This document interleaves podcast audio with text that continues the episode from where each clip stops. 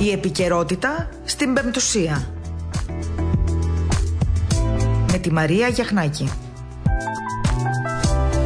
Καλησπέρα ε, ε, κυρίες και κύριοι, αγαπητοί ακροατές, όλοι εσείς που μας ακούτε από όλα τα σημεία του χάρτη. Σήμερα πριν από λίγο, μάλιστα εδώ με τον ε, υπεύθυνο του ραδιοφώνου μας και τον ηχολήπτη μας, κοιτούσαμε λίγο τις χώρες από τις οποίες έτσι, έχουμε φίλους που μας αγαπούν και μας ακούν ε, κάθε μέρα. Ε, και αυτή την εκπομπή βεβαίως, αλλά να μην μιλάμε μόνο για αυτή την εκπομπή, να μιλήσουμε και για τις υπόλοιπες εκπομπές του προγράμματος του ραδιοφώνου αυτού που είναι έτσι πολλές και εκλεκτές με εκλεκτούς παρουσιαστές και βλέπουμε την απήχηση και χαιρόμαστε και θέλω να πω ότι πάντα έτσι θα προσπαθούμε να βάζουμε τον πύχη όσο πιο ψηλά γίνεται. Για τη δική σας βεβαίως πάντα έτσι, όχι μόνο ψυχαγωγία και καλλιέργεια και εκπαίδευση. Και ξέρετε, βλέπω ότι πολλές χώρες, ας πούμε, μας ακούτε Έλληνες από πολλές και διαφορετικές χώρες στο εξωτερικό. Ε, πράγμα που σημαίνει ότι νιώθουμε κι εμείς ότι είμαστε και ένας ε, συνδετικός κρίκος με την ε, Ελλάδα, με αυτή την χώρα.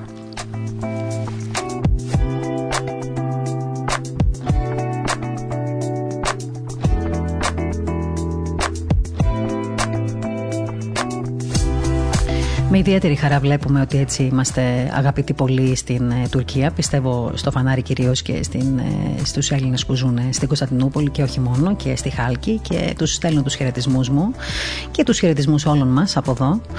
Ε, τους στηρίζουμε, το ξέρουν πολύ καλά αυτό, τους αγαπάμε και προσευχόμαστε για αυτούς για το δύσκολο έργο που κάνουν εκεί στην Κωνσταντινούπολη και όχι μόνο και στο Οικουμενικό μας Πατριαρχείο αλλά και σε όλα τα σημεία της ε, χώρας αυτής που έτσι μυρίζει ελληνισμός. Ε, και πάντα έτσι το σκεφτόμαστε με μια, θα έλεγα, αναπολούμε μάλλον στιγμές, τι οποίες ζήσαμε και εμείς στην Κωνσταντινούπολη και γενικότερα ε, στη Χάλκη και διάφορα ντοκιμαντέρ που κάναμε εκεί για να βοηθήσουμε και εμείς όσο μπορούμε στο έργο του Πατριαρχείου.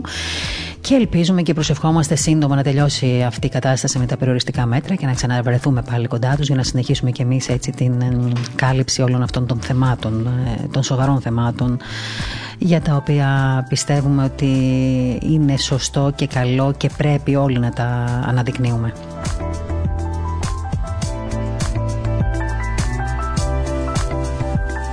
Όμως με πολύ μεγάλη χαρά βλέπουμε βεβαίως, το λέω αυτό πάντα σε κάθε εκπομπή, ότι έχουμε φίλους αγαπητούς και στην Αυστραλία και εκεί στέλνουμε τους χαιρετισμούς μας.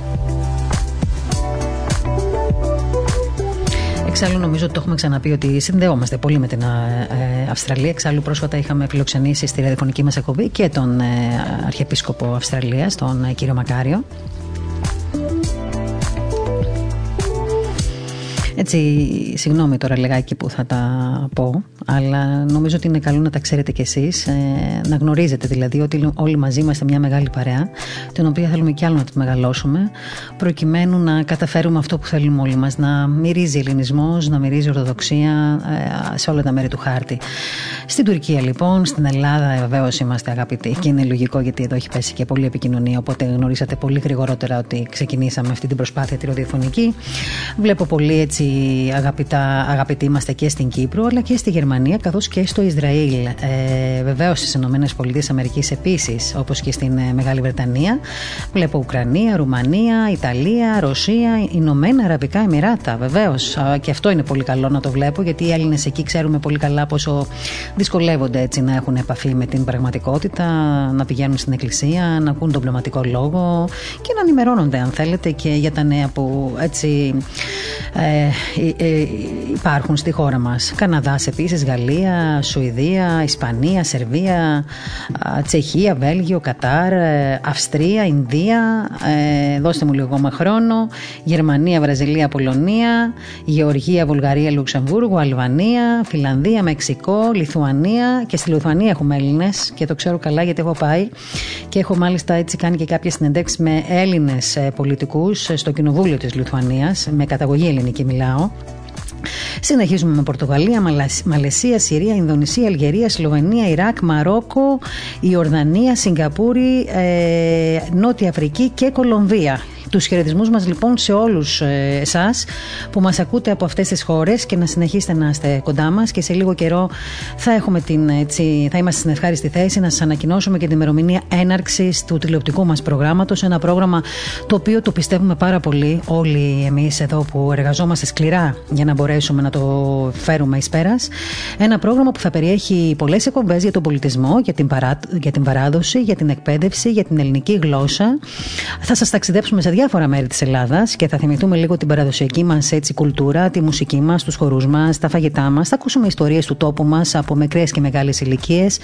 Αλλά κυρίως θα προσπαθήσουμε να αφουγραστούμε την δική σας την ανάγκη να δείτε και να λαμβάνετε καθημερινά πρόγραμμα το οποίο δεν το βλέπετε εύκολα πια στα μεγάλα εμπορικά ε, κανάλια, στους τηλεοπτικούς σταθμούς, που και αυτοί βεβαίως κάνουν το έργο τους από την πλευρά τη δική τους, αλλά εμείς έχουμε μια διαφορετική άποψη για την καθημερινότητά μας και για, την, για το τι πρέπει να βλέπει ο ελληνικός λαός. Οπότε πάνω σε αυτό το μοτίβο δουλέψαμε όλοι μαζί και αυτή τη στιγμή επεξεργαζόμαστε ακόμα έτσι κάποιες μικρές λεπτομέρειες για να μπορέσουμε να βγούμε στον αέρα. Να προσεύχεστε λοιπόν και να εύχεστε να το ολοκληρώσουμε σύντομα και να τα πούμε σε πολύ λίγο χρονικό διάστημα ε, και θέλουμε, σας θέλουμε μαζί μας σε αυτή την προσπάθεια. Σήμερα λοιπόν στην ε, εκπομπή μας ε, θα φιλοξενήσουμε τρία πρόσωπα. Το ένα θα είναι η Ευτυχία Πενταράκη, η αγαπητή φίλη και συνάδελφος. Ε, με την ευτυχία μας συνδέουν πάρα πολλά.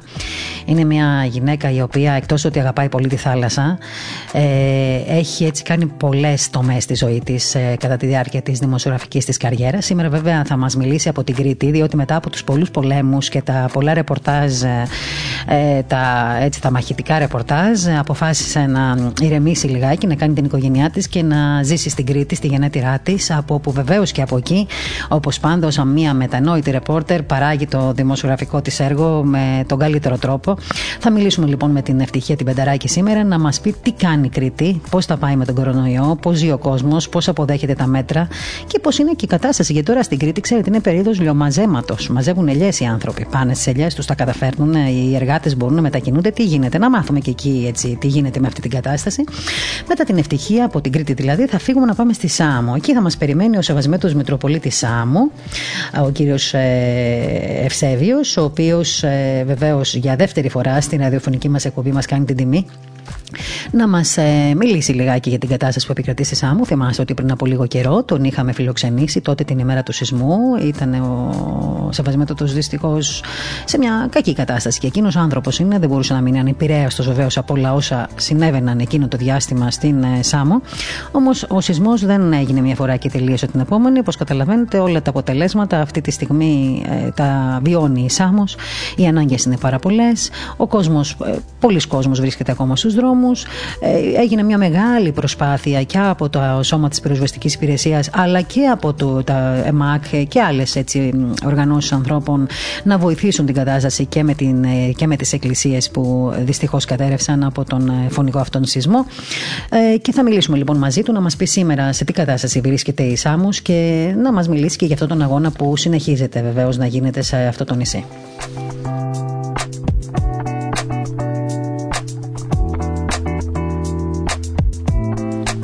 Εχθέ, μάλιστα, σας είχα ενημερώσει ότι στην εκπομπή θα φιλοξενούσαμε και τον Πάτερ Νικόλα Λουδοβίκο, διδάκτορα θεολογίας του Αριστοτέλειου Πανεπιστημίου Θεσσαλονίκης, καθηγητή της δογματικής και φιλοσοφίας βεβαίως και στην Ανώτατη Εκκλησιαστική Ακαδημία Θεσσαλονίκης. Δεν τα καταφέραμε χθες γιατί φταίγαμε εμείς βεβαίως, διότι είχαμε φιλοξενούμενο τον ε, κύριο Νικήτα Κακλαμάνη, ο οποίος ήταν λαλίστατος, ε, τον πρώτο αντιπρόεδρο της Βουλής και πρώην Υπουργό Υγείας, να μας μιλήσει και για τα θέματα του κορονοϊού και όχι μόνο. Είχαμε φιλοξενούμενο βεβαίως και τον ε, σεβασμό το ε, Μητροπολίτη Θιβών, τον κύριο Γεώργιο, ο οποίος και εκείνος μας έδωσε τη δική του εικόνα από την περιοχή του. Με πολύ, ευχάρι, με, με πολύ ευχάριστα συναισθήματα τον ακούσαμε. Είναι καλό να ακούμε και τους ιεράρχες. Εκπροσωπούν τοπικές κοινωνίες, εκπροσωπούν απόψεις ανθρώπων, φιλοσοφίες, ανάγκες. Είναι καλό να τους ακούμε αυτούς τους ανθρώπους, διότι έτσι τα ακούνε λίγο διαφορετικά, να ξέρετε, οι ιεράρχες και οι άνθρωποι της Εκκλησίας, τα προβλήματα και τις ανάγκες του κόσμου από ότι τα ακούν οι πολιτικοί άνδρες. Αυτό το ξέρουμε χρόνια τώρα.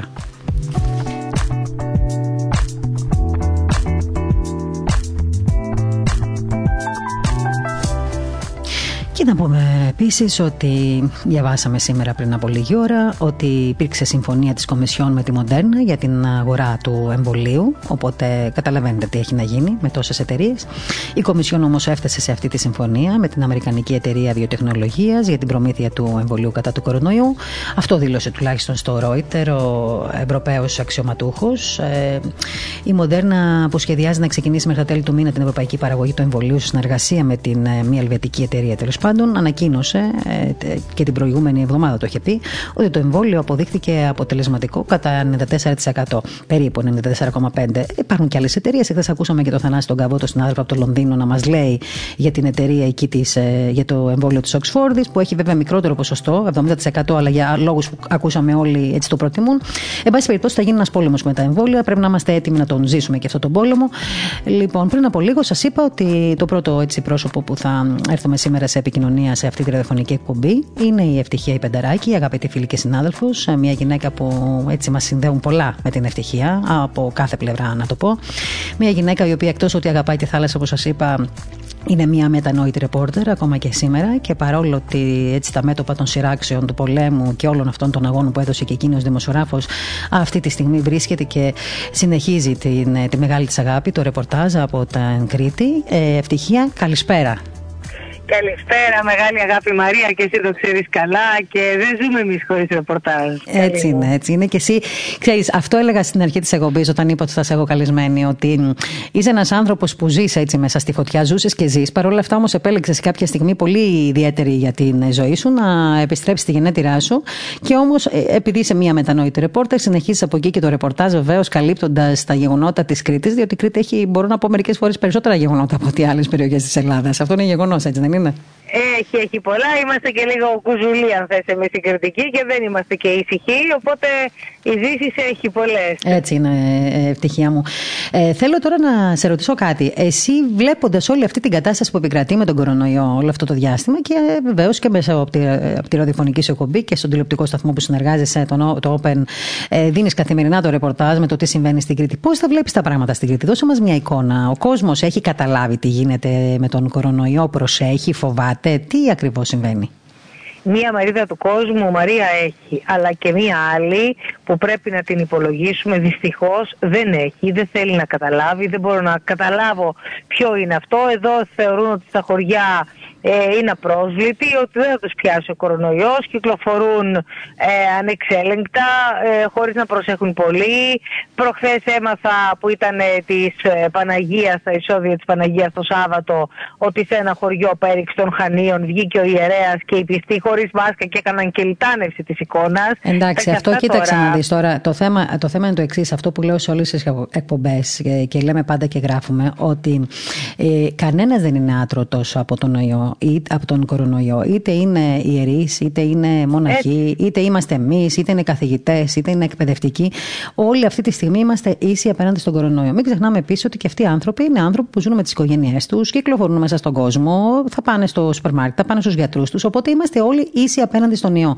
Αυτό που θέλω εγώ να σε ρωτήσω είναι, ε, θεωρείς ότι η επικοινωνιακή πολιτική γενικότερα όλων των μέσων μαζικής ενημέρωσης δεν έχει δώσει στους ανθρώπους να καταλάβουν ότι είναι δύσκολη η κατάσταση στην οποία βιώνουμε αυτή τη στιγμή; Μαρία δεν ασχολούμαστε με κανένα άλλο θέμα παρά μόνο με αυτό μόνο με αυτό και τα, τα, τα παρελκόμενα αυτού. Δηλαδή λέω καμιά φορά θα γινόμαστε και κουραστικοί και στο ραδιόφωνο δύο ώρες κάθε μέρα και όταν έχουμε ρεπορτάζ για τη τηλεόραση. Λέμε, λέμε, λέμε, λέμε, λέμε, λέμε. Έχει αυτό που λέμε έχει μαλλιάσει η γλώσσα μας και όχι εμάς, όλων των δημοσιογράφων. Κάποιοι άνθρωποι δυστυχώς ε, είναι αμετανόητοι, είναι, δεν πείθονται, ένα παράδειγμα θα σου πω ότι προχτές στα Χανιά είχαμε δύο κρούσματα. Τους έβλεπες όλους χαχαχούχα. Χτες ανακοινώθηκαν 22.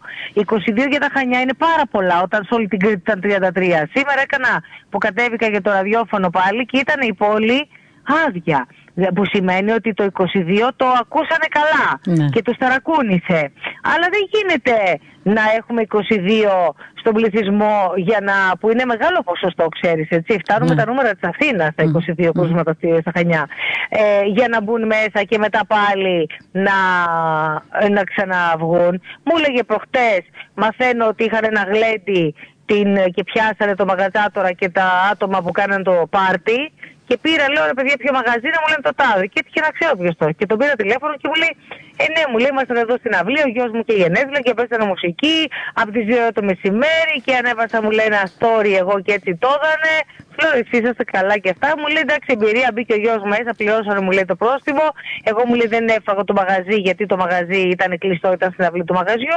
Α, σήμερα μου λέει, γλεντάνε εκεί. Ξέρεις, νομίζω ότι έχω την αίσθηση ότι κυρίως στην Κρήτη και δεν θέλω τώρα να κατηγορήσω τον νησί αυτό, διότι και εγώ από εκεί είμαι. έτσι, έτσι ναι, λοιπόν, είναι γενετηρά μου. Απλά να είμαστε λίγο αντικειμενικοί. Η, κουλτούρα των Κρητικών είναι λίγο διαφορετική από την κουλτούρα άλλων έτσι, νησιωτών, εν και της υπόλοιπης Ελλάδας. Το ξέρουμε αυτό όλοι μας. Ε, αυτό όμως δε, σημαίνει, πολλά και δεν σημαίνει και τίποτα. Δηλαδή, ε, βλέπω ότι το αντιμετωπίζουν λίγο, αν θέλεις, ένα παιχνίδι ανάμεσα σε κλέφτες και αστυνόμους. Ε, αυτό έχω καταλάβει. Μαρία, ναι. Ακριβώς, ακριβώς, ναι. Μαρία, έτσι. Κάνουν, μαζεύονται στα σπίτια, κάνουν γλέντια, χωρίς λες και δεν υπάρχει αύριο. Και όλοι αυτοί οι άνθρωποι ε, είναι κίνδυνος για όλους εμάς. Δηλαδή, ε, εγώ θες εσύ άνθρωπέ μου να μην προσέξεις, μην προσέξεις. Εγώ σκέψου και εμένα, σκέψου και εμένα. Τώρα ξέρεις τι μου θύμισες, μου θύμισες ναι. με αυτό που είπες πριν, ότι ε, ουσιαστικά διασκεδάζουν σαν να μην υπάρχει αύριο. Τι μου θύμισες, μου θύμισες στη, στη, την περίοδο του πολέμου, των πολέμων μάλλον, σε Λίβανο, Ισραήλ, Παλαιστίνη κλπ. Και των σειράξεων, που έβλεπες τους νέους, ενώ υπήρχαν βομβαρδισμοί έξω, βγαίνανε τείχο-τείχο, τείχο-τείχο με την πλάτη στον τείχο για να πάνε σε ένα πάρτι που γινόταν κατά τη διάρκεια των βομβαρδισμών. Και θυμάμαι που ρωτούσα και εγώ, δεν το ξέρεις και εσύ βεβαίως, γιατί συνομιλούσες και εσύ με νέους πολλούς σε αυτά τα, τα, τα, τα, τις χώρες Μέσης Ανατολής. Τους ρωτούσες, καλά, αφού γίνονται, πέφτουν βομβαρδισμοί, δηλαδή πού πας, ας πούμε, δεν φοβάσαι να με σκοτωθείς; Και σου έλεγε ότι το κάνουμε γιατί δεν ξέρουμε αύριο αν θα ζούμε. Ναι, δεν ξέρουμε αύριο αν θα ζούμε. Το αντιμετωπίζανε έτσι. Ναι. Ακριβώς, το αντιμετωπίζανε με αυτόν τον τρόπο τέλο πάντων. Εγώ την πρώτη μέρα θυμάμαι του πολέμου στο Ιράκ που είδα σε ένα καφενείο να παίζουν τάβλη και μια γυναίκα να πλώνει ρούχα. Και λέω δεν το πίστευα. Και λέω μα τι κάνουνε. Μετά βέβαια κάναμε και εμείς τα ίδια και χειρότερα έτσι γιατί πλέον μπαίνεις στο πετσί το συνηθίζεις. Ναι, συνηθίζει ότι βρίσκεις σε μια κατάσταση που δεν ξέρεις αν το επόμενο λεπτό ζεις ε, και προσπαθεί να είσαι λίγο πιο αισιόδοξος ενδεχομένως. Αυτό είναι αλήθεια. Ακριβώς. Δεν μου λες κάτι ευτυχία. Τώρα θα σου κάνω και μια ερώτηση γνωρίζοντας βέβαια ότι το, αυτή, αυτή η περίοδος είναι μια περίοδος που μαζεύουν και τις ελιές στην Κρήτη. Όπως βέβαια όχι μόνο στην Κρήτη, σωστό, παντού. Σωστό. Ε, δεν μου λες, υπάρχει ευκολία της, ε, στη μετακίνηση των ανθρώπων, ας πούμε, όταν πάνε στα χωράφια τους; Όχι Μαρία, γιατί έχεις εσύ, ε, έχεις ελιές και παίρνεις, ε, ε, πας με, με ένα δικό σου συγγενή σου. Θέλει να έρθει μαζί ο, η ξαδέρφη σου να σε βοηθήσει. Δεν μπορεί. Δεν μπορείτε να μπείτε και. Δεν μπορεί γιατί δεν δικαιολογείται εκείνη. Ή την έχεις μεροκάματο και την πληρώνεις και πρέπει να το αποδείξεις, ή είσαστε βαθμό, πρώτου βαθμού συγγενεί.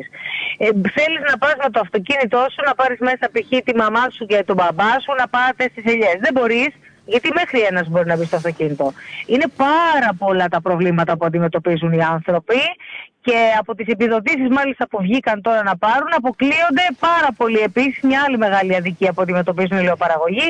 Δεν φτάνει η περσινή κακή χρονιά. Τα έχουν όλα στραβά, πραγματικά. Και η αλήθεια είναι ότι όταν ξέρουμε πολύ καλά πώς μαζεύουμε όλοι τις ελιά στην Κρήτη, με καραέτη που λέμε να πούμε τη λέξη αυτή που τη χρησιμοποιούμε mm-hmm. στην Κρήτη. Δηλαδή, λέμε, έλα να μου κάνεις ένα καραέτη, να έρθω εγώ να σου κάνω ένα καραέτη.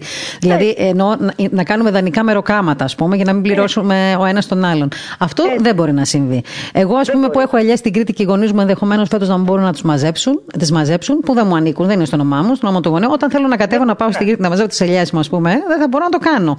Δηλαδή θέλω να πω ότι υπάρχει μια δυσκολία. Όμως, επειδή ξέρω ότι οι κριτικοί πάντα βρίσκουν τρόπους να το κάνουν. Έτσι, έτσι έχεις δείγματα ότι ας πούμε, ε, ε, συνεχίζουν την κανονική τους διαδικασία στο λιωμάζωμα, ασχέτως αν απαγορεύεται ή όχι. Ε, κάποιοι δεν έχουν πάει γιατί φοβούνται. Μου έλεγαν άνθρωποι, λέμε, πήρε ένας γνωστός και μου λέει: Εσύ θέλω να πάω να βοηθήσω τον κολλητό μου. Του λέω θα ρισκάρεις να φας το πρόστιμο. Δεν πήγε. Mm. Ξέρεις πόσοι έτσι δεν έχουν πάει. Δεν και οι άνθρωποι εδώ μεταξύ δεν υπάρχουν και εργάτες γης. Έχουν φέτος πολύ μεγάλο πρόβλημα. Το είχαν επισημάνει από νωρίς.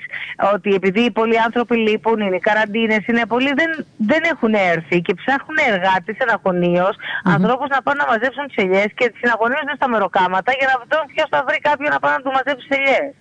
Είναι φοβερό. Πάντως θα ζήσουμε, θα ζήσουμε πρωτόγνωρες ε, στιγμές, έτσι θεωρώ εγώ. Ε, δεν μου λες κάτι, τι γίνεται με τα νοσοκομεία, ευτυχία μου; Ε, για πες μου λίγο, πώς είναι τα νοσοκομεία στην πολύ το Ηράκλειο, πιέζεται το Ηράκλειο πολύ που έχει και το Παγνί και το Βενιζέλιο που έχουν τις ε, κατεξοχήν μεθ ε, για να φιλοξενήσουν ασθενείς COVID. Εμείς εδώ στα Χανιά έχουμε μία η οποία είναι, δεν είναι COVID, απλά είναι λίγο απομονωμένη από τις υπόλοιπες ένα κρεβάτι και το χρησιμοποιούμε ως μεθ. Ε, έχει χρησιμοποιηθεί δύο φορές ένας 92χρονος ο οποίος ήταν και ο πρώτος έτσι, νεκρός από κορονοϊό και ένας 42χρονος που ήταν επί μακρόν, επί πολλές μέρες και πήρε εξητήριο πριν από λίγες μέρες από τη ΜΕΘ. Μια πολύ καλή είδηση που είχαμε εδώ, ταλαιπωρήθηκε πολύ ο άνθρωπος νεότατος χωρίς προβλήματα υγείας και αθλητής ε, με κορονοϊό βγήκε είναι στη μονάδα COVID. Τώρα το Ηράκλειο πιέζεται, ωστόσο διαβεβαιώνουν γιατί ότι αν χρειαστεί θα εξοικονομήσουν και άλλες μες. Ε, σήμερα είχαμε και το θάνατο μιας 94χρονης που είχε υποκείμενα νοσήματα με από κορονοϊό στη ΜΕΘ του Παγνή, του Βενιζελίου με συγχωρείς νοσηλευόταν.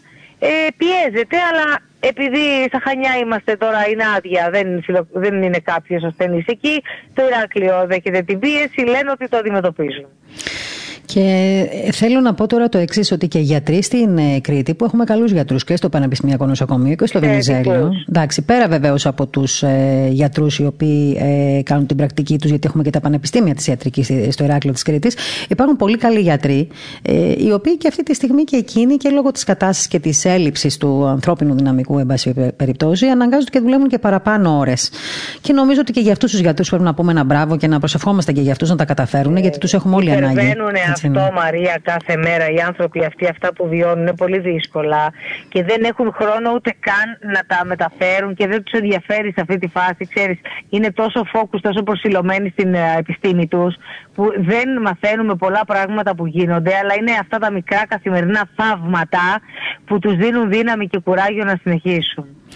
Και να μην μπούμε τώρα, ε, δεν ξέρω αν ε, ε, έχεις ενημερωθεί και εσύ, έβλεπα ας πούμε το πρωί από τα ξένα πρακτορία και συγκεκριμένα από, το, ε, από την ε, Wall Street Journal η οποία είχε φωτογραφίες, ευτυχία και εσύ αυτές τις εικόνες τις έχεις συνηθίσει να τις βλέπεις όπως και εγώ βεβαίως εκατοντάδες ορούς θυμάτων του κορονοϊού στη Νέα Υόρκη να παραμένουν επί μήνες σε φορητά ψυγεία.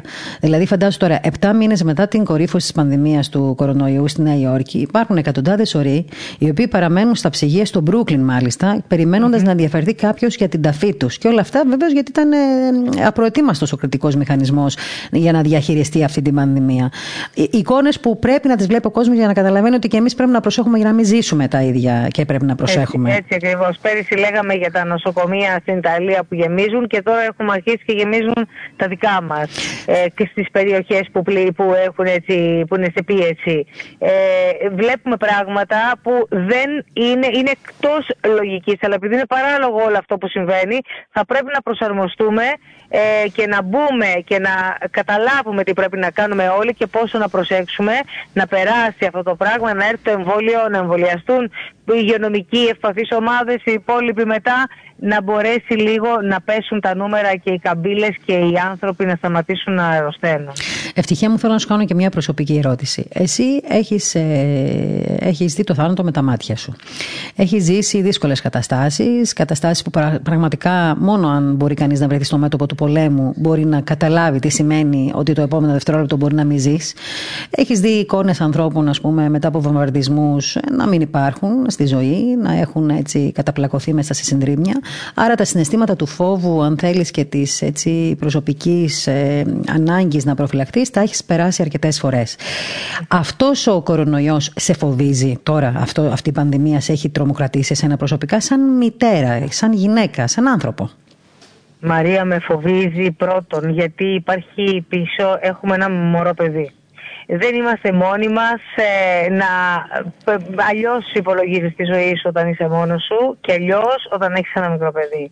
Με φοβίζει γιατί αυτό το μικρό παιδί τώρα που έχουν κλείσει παιδική το κρατάει μια γιαγιά 86 χρονων η οποία τρέμω, τρέμω που, που θα σταματήσω, που θα ακουμπήσω, έχω γίνει στερική ε, με, με τα αντισηπτικά και με αυτά. Ε, όχι για μένα, μην κάτι μεταφέρει το παιδί στη γιαγιά του. Έχουμε τεράστια ευθύνη. Αλλά το σκέφτηκα πάρα πολύ. Έπρεπε στο σπίτι μας ή να μπαίνει ένας ξένος άνθρωπος να το κρατάει, που δεν ξέρεις ο καθένας τι κουβαλάει και με ποιους έχετε σε επαφή, ή με το όταν δουλεύουν δύο γονείς και σου τα κλείνουν όλα και τους παιδικούς, κάτι πρέπει να κάνουν οι γονείς αυτοί. Και αναγκαστικά κάνουν αυτό που δεν πρέπει.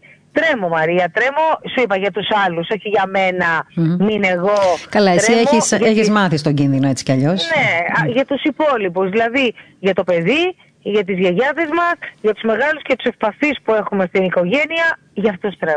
Νομίζω και τελευταία για μένα ναι. με ενδιαφέρει. Και νομίζω ότι με αυτό το μήνυμα έτσι να την κλείσουμε την επικοινωνία τη σημερινή μας. Θέλω να σε ευχαριστήσω πάρα πολύ που ήσουν έτσι λίγο κοντά μας και άκουσα και τη φωνή σου μετά από καιρό. Χάρηκα πολύ που σε άκουσα να χαιρετάς όλα τα παιδιά. Και θα σε ξαναπάρουμε στην πορεία βεβαίως να έχουμε έτσι μια επαφή γιατί η Κρήτη είναι ένα, είναι ένα μέρος της Ελλάδας που αγαπάμε πολύ και θέλουμε να μαθαίνουμε τι συμβαίνει εκεί. Να προσέχεις και στον εαυτό σου και να είσαι πάντα υγιής και, και δυνατή να μεταφέρεις ειδήσεις όπως πάντα τις μεταφέρεις με το δικό σου ξεχωριστό τρόπο. Ευχαριστώ πολύ, Μαρία μου. Καλή συνέχεια. Να είσαι καλά. Να είσαι καλά, σε ευχαριστώ. Ήταν λοιπόν η Ευτυχία Πενταράκη, μια πολύ αγαπητή φίλη και καλή συνάδελφος, ε, πρώην πολεμική ανταποκρίτρια. Τώρα είναι σε ένα άλλο μέτωπο, στο μέτωπο αυτό της Κρήτης. Μας ενημερώνει έτσι καθημερινά μέσα από τους ε, διάβλους επικοινωνίας με τους οποίους συνεργάζεται, με τη δική της ξεχωριστή εμπειρία και το δικό της τρόπο να μεταφέρει τις ειδήσεις και να κάνει ρεπορτάζ. Και από την Κρήτη λοιπόν τώρα, όπως σας είπα στην αρχή, να μεταφερθούμε στην Σάμο, στην υπέροχη Σάμο βεβαίως κατά τα άλλα, μετά από όλα αυτά βέβαια που πέθανε, που πέρασε, με συγχωρείτε, πού να πει κανείς ότι είναι ωραία η Σάμος. Σάμος όμως είναι ωραία και την αγαπάμε και θέλουμε να την ξαναδούμε πώς ήταν. Και θα συνδεθούμε τώρα με τον Σεβασμίο του Μητροπολίτη Σάμου, ο οποίος ε, μάλιστα χθες μας συγκίνησε πολύ, διότι με ένα μήνυμα το οποίο δημοσίευσε στην ιστοσελίδα της Ιεράς Μητροπολέω, ο Σεβασμιότατος θέλησε να ευχαριστήσει όσους εργάστηκαν και υπερέβαλαν εαυτόν για να μεταφέρουν τις ιερές εικόνες κυρίως και τα σκεύη και τα κοιμήλια από τις εκκλησίες και τις ιερές μονές που επλήγησαν από τον ε, μεγάλο καταστροφικό σεισμό. Και έτσι λοιπόν με έτσι, βαθιά ευγνωμοσύνη τον ε, διαβάσαμε ότι ε, εξέφρασε ευχαριστίες κυρίως τους άνδρες της ΕΜΑΚ, της πυροσβεστικής υπηρεσίας της ΑΜΟ, των εθελοντικών πυροσβεστικών κλιμακίων, της ομάδας διάσωσης, της ελληνικής αστυνομίας αλλά και του ένδοξου στρατού μας. Για την Ανδρία και τη γενναιότητα, είπε ο Σεβασμιότατος, και τον ευχαριστούμε πάρα πάρα πολύ για άλλη μια φορά που δέχτηκε να είναι σήμερα στην ραδιοφωνική μας αυτή εκπομπή. Σεβασμιότατε, καλησπέρα. Ε, να είστε καλά, ευχαριστούμε πολύ, ευλογείτε και ευχαριστούμε που είστε κοντά μας. Ο κύριος, ο κύριος να ευλογεί όλους. Εγώ χαίρομαι ιδιαίτερα που είμαι μαζί σας σήμερα.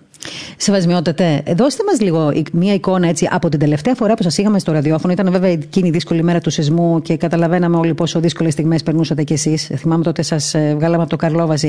Από τότε μέχρι σήμερα, ποια είναι η εικόνα που, αντιμετωπίζουμε, που αντιμετωπίζετε στη ΣΑΜΟ, πώς είναι τα πράγματα τώρα; Καταρχήν να πω ότι μας συνέχει ακόμα η θλίψη.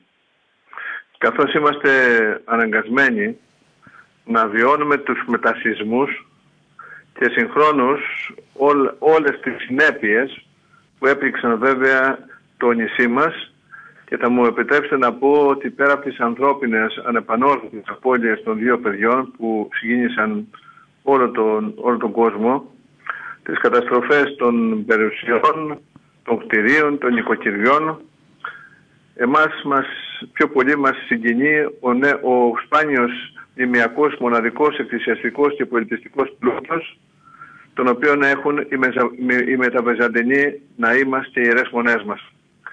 Δεν τελειωσαμε Κάθε μέρα που, ξε, που ξυπνάει, ξυπνάμε και νομίζω ότι για ένα μήνυμα μας έρχεται για μια ακόμα εκκλησία είχε ένα σπίτι το οποίο έχει ρογμές ένα των μετασυσμών. Άρα λοιπόν δεν έχουμε τελειώσει και είναι σοβαρές έως και αναπανόρθωτες οι βλάβες στους ιερούς ναούς μας. Γι' αυτό και υπέστησαν μικρές ή μεγάλες φθορές τα πάντα που πρέπει να αποκατασταθούν και μάλιστα από ειδικούς.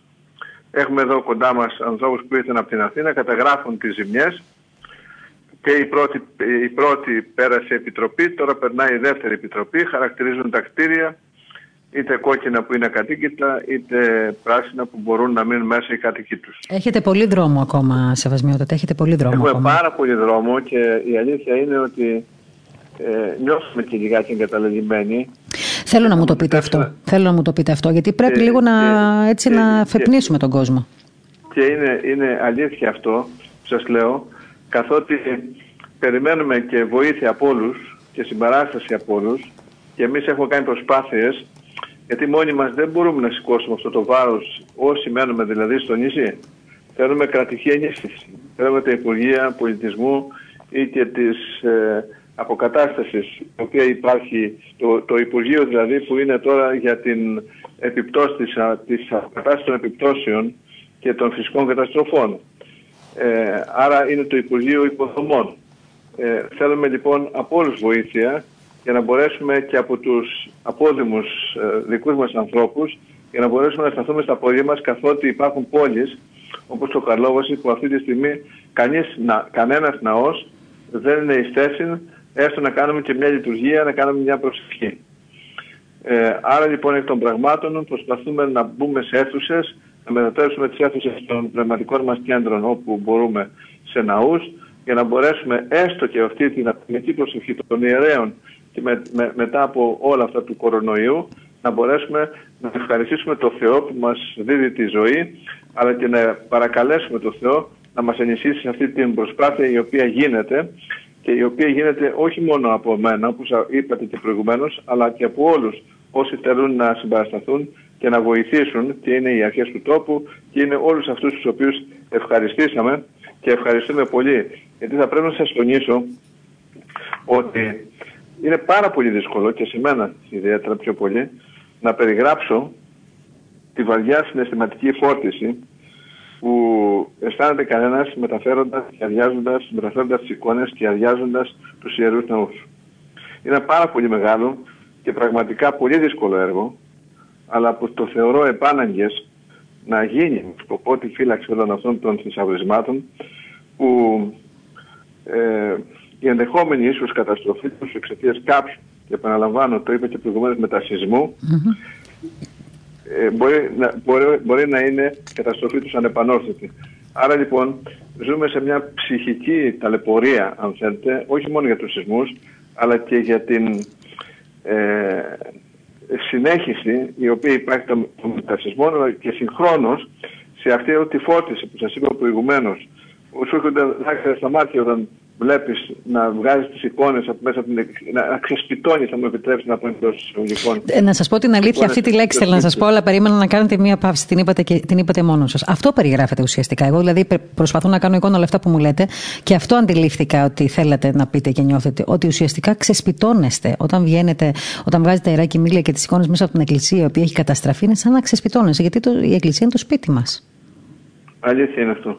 Αλήθεια είναι αυτό και το ζούμε και το βιώνουμε από τα μεγάλα, μεγάλες πόλεις, τις, τις δύο μεγάλες πόλεις βέβαια και το Πυθαγόριο και το, το Καρλόβας και το Βαθύ και το Μαραθώγαμο. Δεν υπάρχει χωριό δηλαδή με μια κουβέντα που να μην έχει πρόβλημα ο κεντρικός ναός του χωριού. Ε, είναι, είναι φοβερό. Και να φανταστώ, τώρα, να φανταστώ ότι η φετινή επέτειος της Ένωσης με την Ελλάδα μετά τον καταστρεπτικό φωνικό σεισμό ήταν τελείως διαφορετικών συναισθημάτων ε, σε σχέση με άλλες χρονιές. Αυτό είναι πολύ, ε, πολύ μεγάλη αλήθεια καθότι ο ναός τον οποίο μέσα έγινε συνείδηση που μέσα αυτών των ιερών υπεγράφει από τον Μητροπολίτη και τον Θεμιστική Σοφούλη που η καρέγλα αυτή πάντοτε αυτή την ημέρα δεσπόζει στο κέντρο του ναού που κάτσαν και υπέγραψαν αυτή τη μεγάλη επέτειο. Σήμερα δεν πλησιάσαμε καθόλου τον ιερό ναό αυτό, λειτουργήσαμε σε άλλο ναό, την Αγία το Μητροπολιτικό ναό δηλαδή και ε, μόνο κατορθώσαμε αφού εμείς στο Μητροπολιτικό κάνουμε και τη δοξολογία, την επιτυχιακή αυτή δοξολογία που κάνουμε κάθε χρόνο και ήμασταν μόνοι μας, μετά πήγαμε στο έμπροσθεν του Αντριάντρος του Θεμιστοκλή Σοφούλη και κάναμε την επιμνιώση συνδέση και έγιναν από τις αρχές μας η κατάθεση των Στεφάνων. Ούτε παραλάσεις, ούτε άλλες εκδηλώσεις οι οποίες ήταν προγραμματισμένες να γίνουν και είναι κάθε χρόνο προγραμματισμένες. Και, και επιπλέον... Θα έλεγα το ναι. λιγότερο είναι αυτό, ναι. διότι ε, όταν ε, ε, θα μου πείτε πολύ τρέχετε σεβασμιότε. Δεν τρέχω, αλλά θέλω να, να προλάβω και το εξής ότι φέτος, μάλλον του, του χρόνου, του 21 δηλαδή, θα γιορτάσουμε και τα 200 χρόνια της Επαναστάσεως. Και εδώ στο ο, το κεντρικό σημείο του εορτασμού είναι το Πυθαγόριο. Mm-hmm. Και ο Ιερός Ναός της Μεταμορφώσεως που τον έκτισε ο Λικούργος Λογοθέτης και με το Χριστός Σάμον έσωσε 6 Αυγούστου 1824 και ως εκ τούτου θα γιορτάσουμε, φυσικά έχουμε προγραμματίσει να γιορτάσουμε και ο ιερός αυτό, η ιερός ναός της Οτεμορφώση στο Πυθαγόριο, είναι εκείνος ο οποίος και αυτός έχει τη δική του δυσκολία και ίσως και αυτός είναι και ανήκει στους ναούς που έχουν κλείσει και δεν μπορούμε καν να ανοίξουμε, να μπούμε μέσα, να κάνουμε οποιαδήποτε προσευχή, απλά και μόνο. Είναι επικίνδυνος και αυτός ο ιερός ναός. Άρα λοιπόν, πού θα γιορτάσουμε φέτος, πώς θα γιορτάσουμε φέτος, Ευχόμεθα και προσευχόμεθα. Μακάρι έχουμε ακόμα κάποιους μήνες ακόμα να μπορούμε ίσως να τον έχουμε αποκαταστήσει να, και να μπορούμε να γιορτάσουμε αυτές τις επαιτίους οι οποίες είναι συνδεδεμένες με την ιστορία μας, τον πολιτισμό μας, την παράδοσή μας αρχές μας και τα ιδανικά μας. Σεβασμιότατε, πέστε μας τώρα, σας παρακαλώ πολύ, επειδή μας ακούν και οι ακροατές και βλέπω εδώ στον προσωπικό μου λογαριασμό έχουν στείλει και αρκετά μηνύματα και είναι προς τιμήν τους. Ε, πάντα η Αυστραλία ρωτάει. μου κάνει εντύπωση πολύ πάντα ότι από την Αυστραλία μας στέλνουν πολλά μηνύματα. Τώρα μας στέλνουν και για εσάς για τη ΣΑΜΟ. Ποιες είναι οι ανάγκες που υπάρχουν αυτή τη στιγμή και που εσείς τις ξέρετε καλύτερα από τον καθένα; Ποιες είναι οι ανάγκες που έχει το νησί αυτή Κατα... τη στιγμή; Καταρχήν να πω ότι οι απόδημοι της Αυστραλίας, επειδή τους έχω επισκεφτεί όταν από το ήρθα εδώ Μητροπολίτης πριν από 24 χρόνια, 25 χρόνια ήρθα εγώ, αλλά στα πρώτα χρόνια πήγα στην Αυστραλία, πρέπει να καταθέσω ότι στην Αυστραλία ήταν τότε 32.000 αμνιώτες. Δεν ξέρω πώς είναι τώρα, αλλά το 96 που πήγα εγώ στην Αυστραλία ήταν 32.000 αμνιώτες. Ένα ακόμα νησί της Σάμου. Ε, είναι ευαίσθητοι άνθρωποι, ζουν με την νοσταλγία του νησιού τους, του χωριού τους, των παραδόσεων, των πανηγυριών τους, του, των ιερών ναών τους. Και εμένα με έχουν αυτή την περίοδο κατασυγκινήσει για το ενδιαφέρον τους να συμπαρασταθούν και να βοηθήσουν. Αυτό βλέπω τώρα και εγώ αυτή τη στιγμή, αυτό διαβάζω, γι' αυτό σας το μετέφερα και είναι Ξεπε, συγκινητικό ξεπερνάμε, πολύ. Ξεπερνάμε τις δυσκολίες αυτές, οι οποίες σήμερα υπάρχουν, ό, όχι από τα τρόφιμα τα βρίσκουμε, τον λογισμό το βρίσκουμε. Το πρόβλημα είναι πώς θα αποκαταστήσουμε αυτούς όλους τους θησαυρούς τους οποίους είχαμε, τα ιερά θησαυρίσματά μας, που είναι οι ναοί μας, είναι όλα αυτά τα τιμαλφή τα οποία η Αγία μας Εκκλησία μας έχει χειροδοτήσει να τα μεταφέρουμε στις άλλες γενιές. Και νομίζω ότι αυτό παίζει σημαντικό ρόλο και με έχουν συγκινήσει ένα μικρό χωριδάκι σε εμάς. Και μάλιστα από την Αυστραλία σήμερα μου ζητούσαν λογαριασμούς για να καταθέσουν κάποια χρήματα. Ένα μικρό χωριουδάκι που ο ναός έχει βλάβες πάρα πολλές και είναι ίσως καταδαφιστέως με πήραν τηλέφωνο να μου πούνε ότι εμείς είμαστε εδώ, δεν θα, δεν θα αφήσει τον ναό να, να, να, να καταδαφιστεί. Στηρίξτε τον, ανακαινήστε τον. Δώστε του τη δυνατότητα το καλοκαίρι που θα έρθουμε να είναι εκεί, να κάνουμε την πανήγυρη όλοι μαζί κάτω από αυτή την σκέπη της Αγίας μας Εκκλησίας. Άρα λοιπόν βλέπετε και γι' αυτό λέω ότι δεν έχουμε ανάγκη από όλα αυτά τα οποία είναι της καθημερινότητας. Τώρα πρέπει να στηρίξουμε τις εκκλησίες μας πρέπει να βοηθήσουμε οικονομικά, γιατί και η, και η συγκυρία είναι δύσκολη. Άρα αυτό, αυτή τη στιγμή αυτό που μπορούμε να κάνουμε όλοι μας και όλοι αυτοί που ρωτάνε, ναι, αυτό που ρωτάνε, αυτό θέλω να σας πω. ας δουν τον ιερέα του χωριού τους, ας δουν τους δικούς τους ανθρώπους να, να βρουν πρόσβαση σε αυτό το τομέα, να συμβάλλουν όλοι τους σε αυτή τη διατήρηση της παράδοσης και των, και των κτηρίων των ιερών ναών μας. Γιατί όντως έχουμε, ε, έχουμε σχεδόν όλους τους ναούς. Δηλαδή είναι κάτι το φοβερό αυτό το οποίο συμβαίνει. Η, η, ο λογαριασμός ε, ο λογαριασμός που είχατε νομίζω στην αρχή δημιουργήσει για αυτό τον ε, λόγο ε, υφίσταται φαντάζομαι και ότι εκεί υφίστανται, είναι... Υφίστανται αυτοί οι λογαριασμοί, δύο λογαριασμοί είναι αυτοί, ναι. οι οποίοι υφίστανται. Τώρα θυμάστε, θυμάστε να τους να... πούμε ή να τους στείλουμε εμείς έτσι επειδή μας ρωτούν διάφοροι να τους στείλουμε στα προσωπικά τους; Να, να τους στείλετε εσείς γιατί δεν νομίζω ότι είναι και Εντάξει, θα το, θα το ανακοινώσουμε. Κοιτάξτε, θα κάνουμε το εξής, επειδή μας ακούνε τώρα όλοι. Θα στείλουμε εμείς αυτούς που μας ρωτάνε πρώτον και δεύτερον στα, στα θέματα σήμερα στο πρακτορείο Ορθοδοξία, op.gr και στο πεμπτουσία.gr θα ε, αν, αναδημοσιεύσουμε για άλλη μια φορά τους λογαριασμούς τραπέζης που μπορούν ε, όποιοι θέλουν από όλα τα μέρη του κόσμου να καταθέσουν χρήματα προκειμένου να βοηθηθείτε κι εσείς στο έργο σας για να ξαναφτιάξουμε τις εκκλησιές μας ε, στην Σάμο. Αυτό ευχαριστούμε πάρα πολύ για την πρότασή σας αυτή και είναι αλήθεια ότι ε, πρέπει να κάνουμε κάτι. Πρέπει να κάνουμε κάτι. Το 80% των ιερών ναών ε, εφήγησαν. Δηλαδή, οι καμπάνες δεν χτυπάνε σήμερα. Και θα μου πείτε γιατί; Το θέλημα του Θεού είναι αυτό. Ε, η αλήθεια το λέμε πολύ συγκίνηση. Δυσκολευόμαστε να αντικρίσουμε τα συντρίμια των ναών και συγχρόνως για τους ξένους που μιλάμε τώρα και τους απόδημους δηλαδή, να ανοιχνεύσουμε και την ζωή αυτών των ιερών ναών που οπωσδήποτε άφησαν χαραγμένο στη ζωή μας κάτι από αυτά τα οποία ζήσαμε. Γιατί σε, αυτά, σε αυτούς μεγαλώσαμε, μέσα σε αυτούς τους ναούς ζήσαμε χαρές και λύπες, μέσα σε αυτούς κατανοιχτήκαμε και συγκινηθήκαμε και ε, συνδέονται όλοι αυτοί οι ναοί μας με τις αναμνήσεις μας και ειδικότερα των αποδήμων. Και όχι μόνο αυτό, νιώθουμε και μία θαλπορή, μία πνευματική θαλπορή, θα έλεγα εγώ, αν μου επιτρέπετε η φράση, σεβασμιότατε, όταν έτσι βρισκόμαστε μέσα στον. Και ειδικότερα με το δέσιμο που αυτοί οι άνθρωποι που βρίσκονται στο εξωτερικό δέθηκαν από τα παιδικά τους χρόνια και ζουν και την νοσταλγία της ιδιαίτερης πατρίδας του και του χωριού τους. Εμείς το βιώνουμε το καλοκαίρι που έρχονται εδώ, του τόπου της καταγωγής τους. Και για να φανταστείτε λοιπόν ε, ότι τα χωριά και οι πόλεις μας αυτή τη στιγμή είναι χωρίς εκκλησίες. Και τα μοναστήρια μας, τα οποία και αυτά έχουν πάθει μεγάλες καταστροφές. Και νομίζω ότι ίσως συναισθηματικά περισσότερο το λέω, όταν βρισκόμαστε σε αυτούς τους χώρους, ζούμε και με τις σκιές των αγαπημένων μας προσώπων, που δεν ζουν, Έτσι. αλλά που συνδέονται μαζί μας με τις όμορφες αναμνήσεις και αυτή την εθνική, θρησκευτική, πολιτιστική και τοπική μας ταυτότητα. Και αυτό προσδοκώ εγώ σαν Μητροπολίτης να δώσουμε το μήνυμα ακριβώς αυτό για να μπορέσουμε έτσι ενωμένοι να προχωρήσουμε. Γιατί μας χρειάζεται η ένωση σήμερα, η ενότητα σήμερα. Σεβασμιότατε, ε, εγώ θέλω πολύ να σας ευχαριστήσω που έτσι, ε, τα, τα, λέτε αυτά μέσα από τη δική μας την συχνότητα και την ε, έτσι, πύλη τη δική μας την δισογραφική. Θα κάνουμε ό,τι μπορούμε γι' αυτό. Ε, θα φροντίσουμε να επικοινωνήσουμε και πάλι τον, ε, τους λογαριασμούς της τράπεζας για όλους αυτούς που ρωτούν αυτή τη στιγμή εδώ στα, στα social media τα δικά μας και ε, τον κόσμο που μας ρωτάει. Ε, να δούμε πώς μπορούμε να βοηθήσουμε και από πλευράς όχι μόνο οικονομικής αλλά και στήριξης κυβερνητικής σε σχέση με τα Υπουργεία, γιατί μιλάμε τώρα και για τα, τα μοναστήρια, τι εκκλησίε που είναι στο ίδιο του πολιτισμού.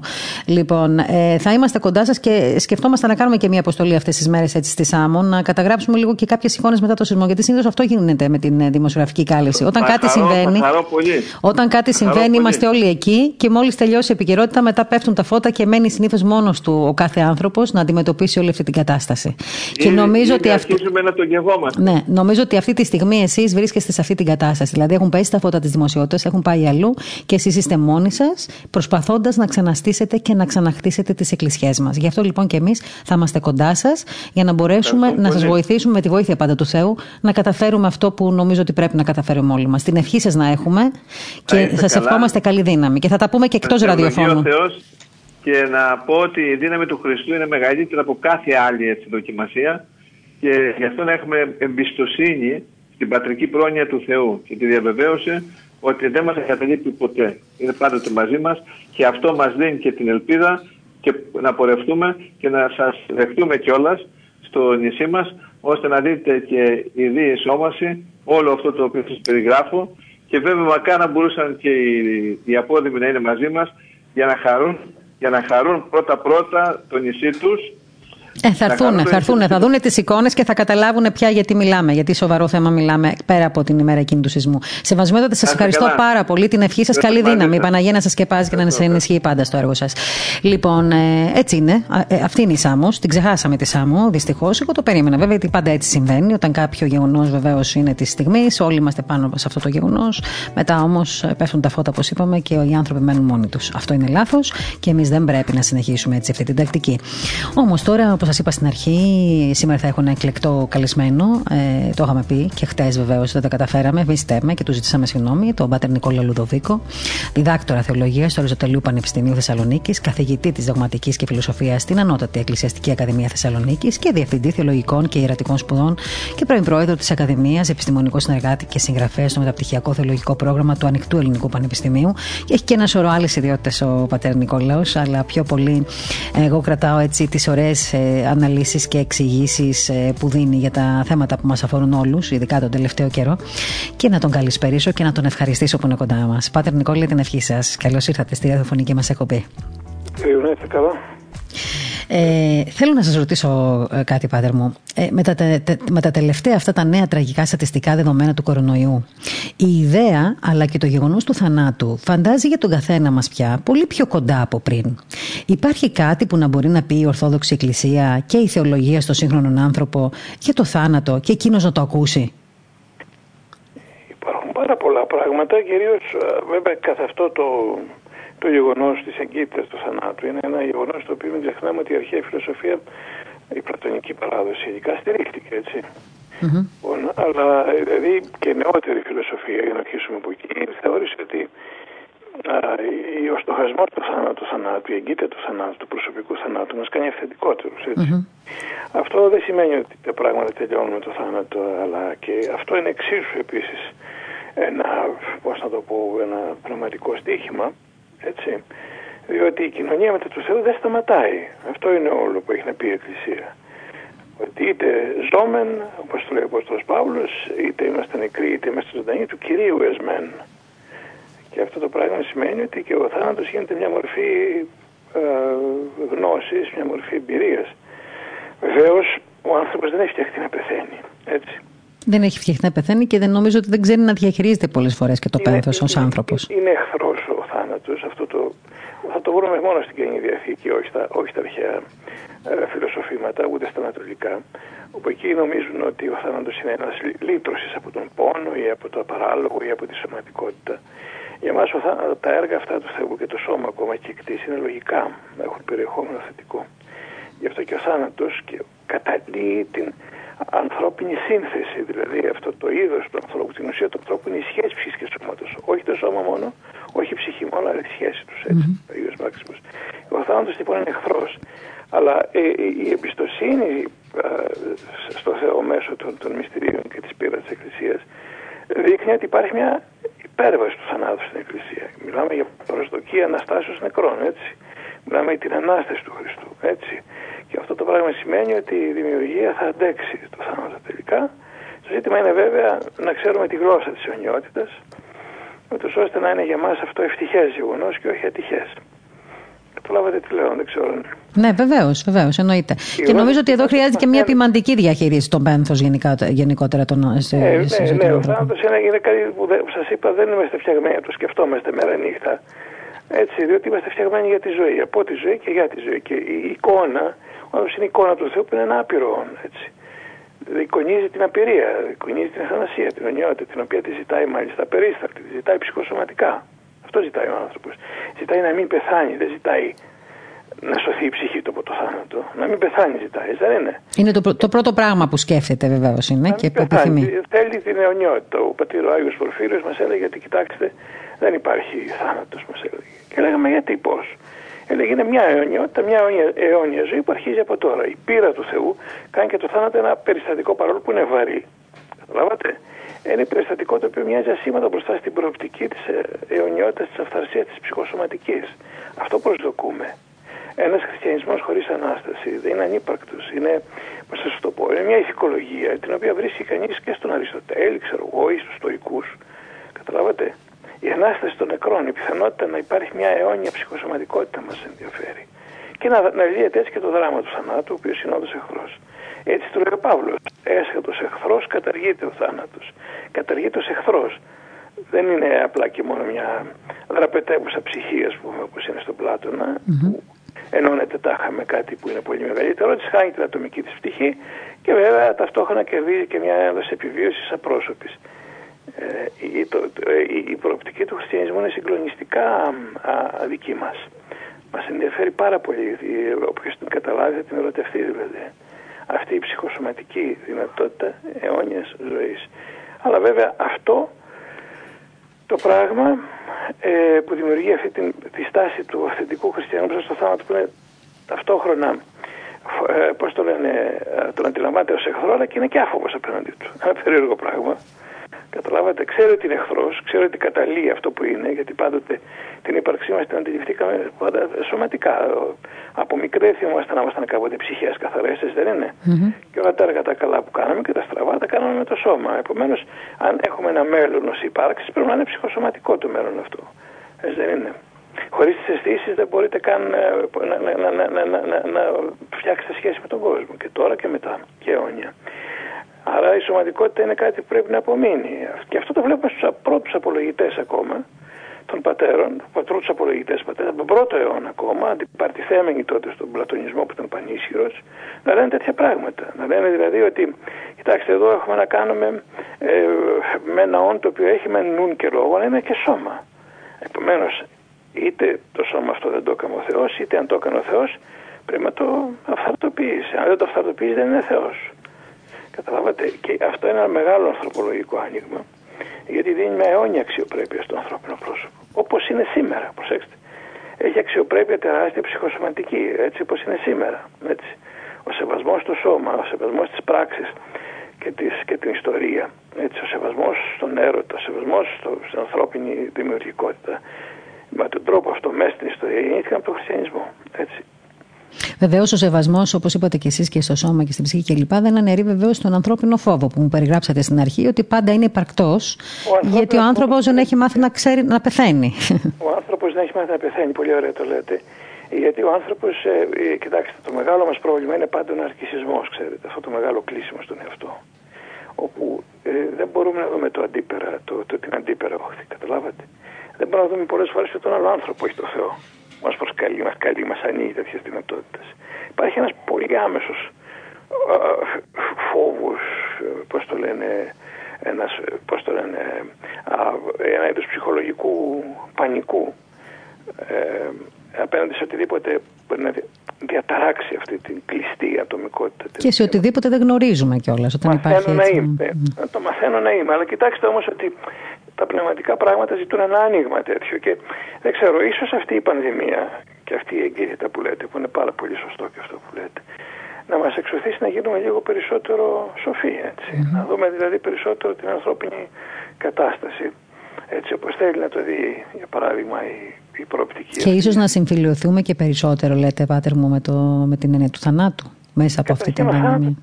Όπως έλεγαν οι Λατίνοι, ότι ο θάνατος είναι συμβέβαιος μόρ certa, χώρα incerta. Mm. Η ώρα είναι αβέβαιη. Δηλαδή ο θάνατος θα έρθει. Το θέμα είναι τι περιουσία θα έχει κανείς ενώπιον του θανάτου. Και αν αυτή την περιουσία που έχει θα την πάρει ο θάνατος, γιατί θα είναι πανασήμαντη, ή θα είναι μια περιουσία η οποία κρατά αιώνια και η οποία τον, τον κάνει να είναι πορθμός και όχι, καταλάβετε, και σύραγγα και όχι απλώς ε, ένα σκοτεινό. Νομίζω ότι αυτό, αυτό είναι ένα πολύ μεγάλο κεφάλαιο πάντως που θα πρέπει κάποια στιγμή, και θα το πω τώρα βεβαίως, επειδή είστε και ένας από τους αξιόλογους ε, ε, πατέρες ανθρώπους, οι οποίοι, ε, τους οποίους θα έχετε, εσείς θα έχετε και μια εκπομπή στην τηλεοπτική μας πλατφόρμα, νομίζω ότι αυτά τα θέματα θα μας τα, έτσι, θα μας τα αναλύσετε πολύ καλύτερα. Και, έτσι δεν είναι; Στη, ναι. έτσι, έτσι. Σε ένα προγραμματισμό θεμάτων θα μας δώσετε περισσότερες λεπτομέρειες, γιατί πραγματικά έχουν μεγάλη αξία, έχει μεγάλη αξία να ακούσει κανείς όλη αυτή την ανάλυση επί του θέματος αυτού. Τώρα θέλω να σας ρωτήσω κάτι. Έχει δημιουργηθεί στον κόσμο μία σύγχυση για το μυστήριο της Θείας Ευχαριστίας; Δηλαδή για το αν μεταδίδονται οι ασθένειες από το Άγιο Ποτήριο ή όχι; Βέβαια, εντάξει, εμείς την έχουμε πει, έχουμε πει τι πιστεύουμε και ποια είναι η θέση μας κλπ. Όχι μόνο εμείς, εμείς, αλλά γενικότερα η Εκκλησία μας κλπ. Υπάρχει κάποια στέρεη, θα λέγαμε, θεολογική θέση για να δώσει κανείς απάντηση σε αυτό το ερώτημα, Πολύ. Πάτερ. Είναι η θέση της Τετάρτη Οικουμενικής Συνόδου. Κοιτάξτε, έχουμε στη Θεία Ευχαριστία προσφερόμενο ψωμί και κρασί. Αλλά μιλάμε ότι γίνεται σώμα και άμα Χριστού, λέει η Εκκλησία. Έτσι. Mm-hmm. Και χρησιμοποιεί τη λέξη μεταβολή. Εάν αυτό το πράγμα ήταν μια μετουσίωση, όπως λένε μερικοί, και μάλιστα και μερικοί Ορθόδοξοι, κάπως αφελείς, θα, θα ήταν μια μαγική πράξη. Καταλάβατε, θα ήταν σαν μια μαγική, να παίρνει ένα αγόρι και να του λέει θα γίνεις βάτραχος. Το είναι μετουσίωση σημαίνει ότι το αγόρι δεν πρέπει να είναι πια αγόρι και να είναι βάτραχος. Έτσι. Λοιπόν, αυτή η μαγική αντίληψη ε, δεν, δεν νομίζω ότι έχει θεολογικό περιεχόμενο. Αντίθετα, ε, έχει θεολογικό περιεχόμενο μια άλλη θέση την οποία λέγεται, όπως σας είπα, μεταβολή. Μεταβολή τι μεταβάλλεται ακριβώς; Μεταβάλλεται το τρόπος της υπάρξεως. Όπως ακριβώς το σώμα του Χριστού. Προσέξτε. Να το πούμε πολύ απλά όσο γίνεται. Όπως απλώς στο, στο σώμα του Χριστού, στην ενσάρκωση, έτσι. Λόγω της ενσαρκώσεως, λόγω του ότι η υπόσταση είναι μία, είναι το πρόσωπο του λόγου, αλλά είναι η φύση είναι δύο, έτσι. Οι δύο φύσεις αυτές λοιπόν υπάρχουν με τον τρόπο αυτής της μίας υποστάσεως, έτσι. Και μεταβάλλεται ο τρόπος της ύπαρξης της ανθρώπινης υποστάσεως, αυτή είναι η λεγόμενη θεολογία της αντιδόσεως των ιδιωμάτων. Οι ενέργειέ τη συνενώνονται με τις θείες ενέργειες και αντίστροφα. Κάνει τα πάντα τα ανθρώπινα με τρόπο θεοειδή, μέσα στο ένα πρόσωπο του λόγου. Και αντίστροφα, ο Θεός κάνει ως άνθρωπος τα πάντα του και ο άνθρωπος τα κάνει ως Θεός. Αυτό είναι ο Χριστός. Καταλάβατε, μια αντίδοση. Mm-hmm. Λοιπόν, μέσα από την αντίδοση μεταβάλλεται επόμενο ο τρόπος της ύπαρξη τη φύσης. Μπορεί να κάνει πράγματα πέρα από τα ωριά της της φύσης. Όπως λέει ο Μάξος, να ενεργεί και να ενεργείται υπέρ των αυτής θεσμών. Να ενεργεί και να δέχεται ενέργειες έτσι πέρα από τα ωριά της. Η ανθρώπινη φύση του Χριστού παραμένει ανθρώπινη φύση ε, ε, με δυνατότητα να έχει μικρόβια, να αρρωσταίνει και να πεθαίνει. Εντάξει. Δεν έχει αμαρτία, γιατί η αμαρτία είναι θέμα ελευθερίας. Αλλά η φύση είναι ανθρώπινη σαν και εσάς και εμένα. Έτσι. Λοιπόν, η ευχαριστία, το σώμα και άμα Χριστού είναι ακριβώς αυτό το ίδιο το σώμα και το αίμα του Χριστού, του ενός Χριστού που υπάρχει και είναι αναστημένο. Επομένως ισχύει η ίδια θεολογία, η θεολογία της μεταβολή του τόπου υπάρξεω. Τι σημαίνει αυτό, μεταβάλλεται αυτά τα, τα δώρα τα ευχαριστικά που προσφέρομαι, καταλάβατε, μεταβάλλονται εις τρόπο ώστε να παραμένει η ουσία τους αυτή η ίδια, αυτή που είναι, εντάξει, mm-hmm. Και να μπορούν να ενεργούν έτσι και να δέχονται ενέργειες άκριστες πέρα από τα όρια τους. Αυτό είναι όλο. Επομένως, ακόμα και αν υπάρχουν εκεί, που θα μπορεί να υπάρχουν, πάτε να, να κοινωνήσετε, ξέρω εγώ, σε μια μεθ ανθρώπους που έχουν κορονοϊό, έτσι. Ο κορονοϊός θα υπάρχει μετά μέσα στο Άγιο Ποτήριο. Αλλά ακριβώς επειδή υπάρχει αυτή η μεταβολή του τρόπου της υπάρξεως και είναι πέρα από τα όρια της φύσεως αυτό το οποίο συμβαίνει στην απλή αυτή φύση των όντων, δεν ενεργεί πια ως ιός, δεν ενεργεί βλαπτικά, καταλαβαίνετε. Είναι κομμάτι της βασιλείας του Θεού αυτό. Δεν υπάρχει πόνος, ορύπη, στεναγμός, αλλά είναι τα πάντα δυνάμει πλήρη της θεότητας του Αγίου Πνεύματος, έτσι, καταλάβατε. Επομένως, λέει η Εκκλησία και σωστά λέει ότι αυτό το πράγμα που είναι κομμάτι της Βασιλείας, το, το θεωμένο κομμάτι ας πούμε, έτσι μέσα από την πράξη του μυστηρίου και την επίκριση του Αγίου Πνεύματος, δεν μεταδίδει ιούς. Και αυτό είναι και η εμπειρία όλων ημών των κληρικών. Και είναι χιλιάδες αυτοί οι άνθρωποι που το λένε αυτό. Και μου κάνει εντύπωση το σημείο αυτό. Πώς εμείς όλοι που σεβόμαστε την επιστήμη, έτσι. Αντί να θεωρούμε τη μαρτυρία τόσων χιλιάδων ανθρώπων, έτσι, ως πιστικό γεγονός, ένα επιστημονικό γεγονός, καταλάβετε τι λέω. Mm-hmm. Αν μαζευτούν τρεις στην εκπομπή σας και πούνε ότι ήταν ένα επτάμενο δίσκο στο Σύνταγμα, θα το ερευνήσετε, θα δείτε πώς έγινε. Ναι, βέβαια. λοιπόν, χιλιάδες άνθρωποι τώρα. Εγώ 33 χρόνια ερωσύνη. Σε άλλη αυτά έχουμε κοινωνήσει όλων των ειδών της ασθένειας που στο μεταξύ υπήρξαν. Έχουμε επανειλημμένω και επανειλημμένω ξανά και ξανά και ξανά και ξανά κάνει το ίδιο πράγμα και ουδής ποτέ ασθένησε. Τώρα αυτοί που έρχονται εδώ και λένε ότι ο τάδε επίσκοπος αρρώστησε και άτομα δηλαδή αυτό. Αυτοί δεν, δεν, δεν, καταρχήν δεν ξέρουν τη λειτουργική πράξη. Δεν ξέρουν ότι ποτέ ο επίσκοπος δεν καταλύει, ας πούμε, τη θεία κοινωνία. Ο επίσκοπος είναι ο μόνος που και να είναι όλοι άρρωστοι, αν το πάρουμε καθαρά ανθρώπινα, καταλάβατε, mm. δεν μπορεί να κολλήσει. Γιατί κοινωνεί πρώτος και δεν κοινωνεί κανέναν και, αν και, και πώς το λένε και στη συνέχεια δεν καταλήγει ποτέ τη θεία κοινωνία. Πάντως, ε, Πάτερ, μου πρέπει να πω το εξής. Τώρα, εγώ έτσι μιλάω και σαν ε, δημοσιογράφος.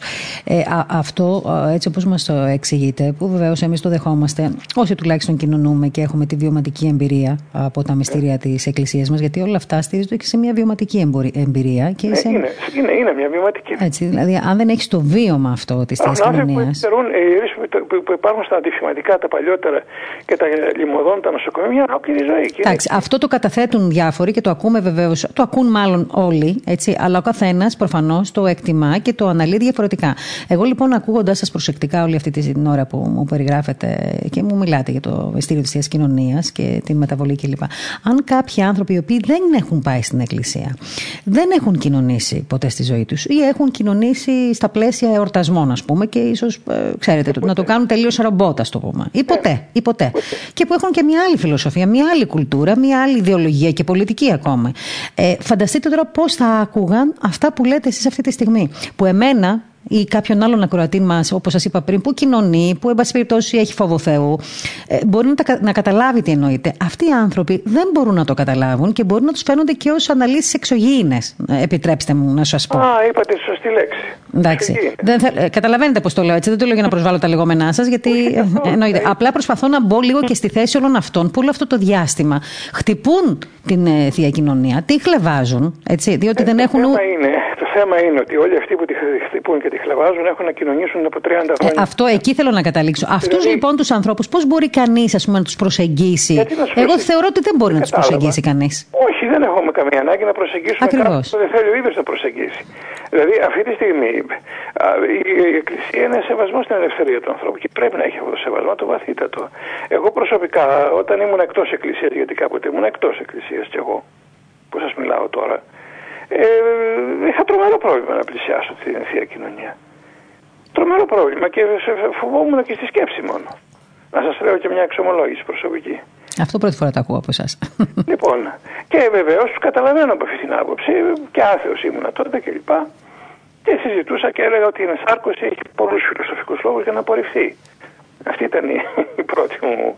Και τη Λυσαλέα, Λυσαλέα την αρνήθηκα. Ναι, αλλά έχει μεγάλη αξία που το λέτε τώρα αυτό, να ξέρετε. Και έχει αξία. Εν πάση περιπτώσει, ε, γιατί τους καταλαβαίνω. Γιατί δεν γεννιόμαστε όλοι δηλαδή. Αυτό πρέπει να το καταλάβει και ο κόσμος. Ότι δεν γεννιόμαστε όλοι θέλω, αγαθοί και άγιοι. Έτσι δεν είναι; Και ούτε γινόμαστε κιόλας βέβαια στην πορεία της ζωής μας. Προσπαθούμε όμως να γίνουμε. Εγώ το θεωρώ μεγάλη ευεργεσία του ότι έχω βρεθεί χωρίς να το περιμένω ποτέ. Χωρίς ποτέ να το φανταστώ στην Εκκλησία και στην Ιεροσύνη. Έτσι δεν το περίμενα. Ε, και ακόμα τώρα μετά από τόσα χρόνια είναι έκπληξη για μένα. Αλλά, εν πάση περιπτώσει, προσέξτε, θέλω όλοι αυτοί οι άνθρωποι να είναι. Το είχα πει σε μια εκπομπή κάποτε και έχει παραμείνει στο, στο YouTube για, για το δίπλο των αθέων. Και τους είπα: Θέλω, υπάρχουν δύο ίδια θείες. Η αθεία της μέρας και η αθεία της νύχτας. Η αθεία της μέρας είναι χάζο αισιόδοξη. Mm-hmm. Αθεία που νομίζω ότι είναι γελία που νομίζω είναι μια, μια αντίστροφη πίστη, ας πούμε, είναι μια μεταφυσική του τίποτα, ας πούμε, που κανείς προβάλλει, ας πούμε. Και υπάρχει και η περίσκεπτη αθεία. Η περίσκεπτη είναι η αθεία σαν αυτή του Καμίου, σαν αυτή του Νίτσε, ξέρω εγώ. Η αθεία η οποία πονάει αυτό το πράγμα. Και αυτό το πράγμα σημαίνει ότι θα φέρω να αφήσουμε μια πιθανή δυνατότητα στο Θεό να είναι Θεός. Υπάρχει μια πιθανότητα σοβαρή. Ο κόσμος που είναι το κλειστό μου σύμπαν του ναρκιστικού μου στοχασμού, ας πούμε. Ε, δεν υπάρχουν διέξοδα και φώτα. Και σήμερα ακριβώς από αυτό υποφέρει. Ένα τελευταίο βιβλίο που έχω βγάλει που λέγεται Η άνοδος του περούδινου ολοκληρωτισμού και βγήκε φέτος το καλοκαίρι. Περιγράφει ακριβώς αυτή την τραγική αδυναμία του κόσμου να επικοινωνήσει με το έξω του. Ο Ηράκλειος σας έλεγε ότι εγώ τον ακούω το λόγο και αέπομε το λόγο, τον ακολουθώ το λόγο. Ο Πλάτων σας έλεγε ότι είμαι ένα μυστήριο μετοχής στι ιδέε.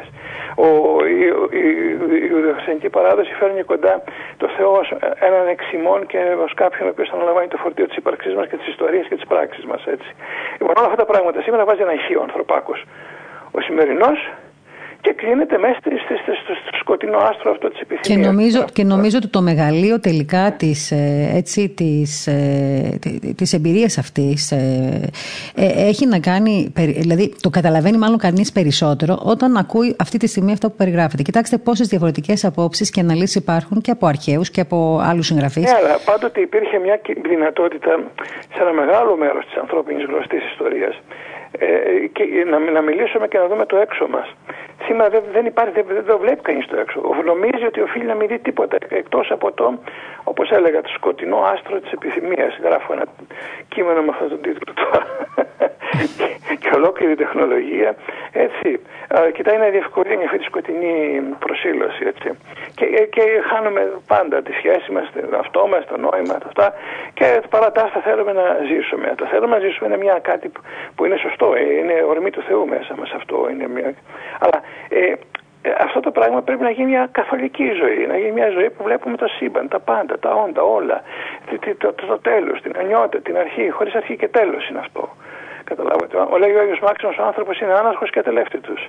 Δεν έχει αρχή και τέλος. Γιατί; Στη σκέψη του Θεού, στην προϊνιά του υπήρχε πάντοτε ο κάθε άνθρωπος, εσείς και εγώ που μιλάμε, και τελευταίο διότι τους δίνει ένα αιώνιο μέλλον σχέση μαζί τους. Και νομίζω ότι πάντα μας δίνονται τέτοιες μεγάλες ευκαιρίες όπως αυτή ναι, της πανδημίας ναι, να καταλαβαίνουμε ναι, και την ανέχεια την πνευματική καμιά φορά που έχουμε. Μας ακούει, αν μας ακούει τυχόν κανένας πολιτικός που δεν θα μας ακούει. Μας ακούνε, μην ανησυχείτε και μας ακούνε και τους φιλοξενούμε. Θα μας πει, θα μας πει, εγώ θα μας σώσω την οικονομία και καλά θα πει βέβαια και το σύστημα υγείας. Εντάξει, σύμφωνοι. Σύμφωνοι. Αυτά είναι, αυτά, αυτά, αυτά είναι σωστά πράγματα. Τότε και εμείς θα πρέπει να τους πούμε αφήστε και την Εκκλησία να σώσει την ψυχή του ανθρώπου όμως. αλλά, αλλά, αλλά, αλλά ε, ε, ακριβώς φτάνομαι σε κάτι το οποίο με, με πονάει λίγο. Θα ήθελα σε ένα πολιτισμό ο οποίος μοιάζει να μην έχει μέλλον ως προς την ε, πνευματική του αυτή διάσταση σήμερα. Εκτός αν είναι μέλλον, πώς το λένε, το, το, το, το, το, να κλαίει κανείς τη μοίρα του, ας πούμε, και να κάνει. Λοιπόν, ε, ε, ε, αυτό το πράγμα να το διορθώναμε.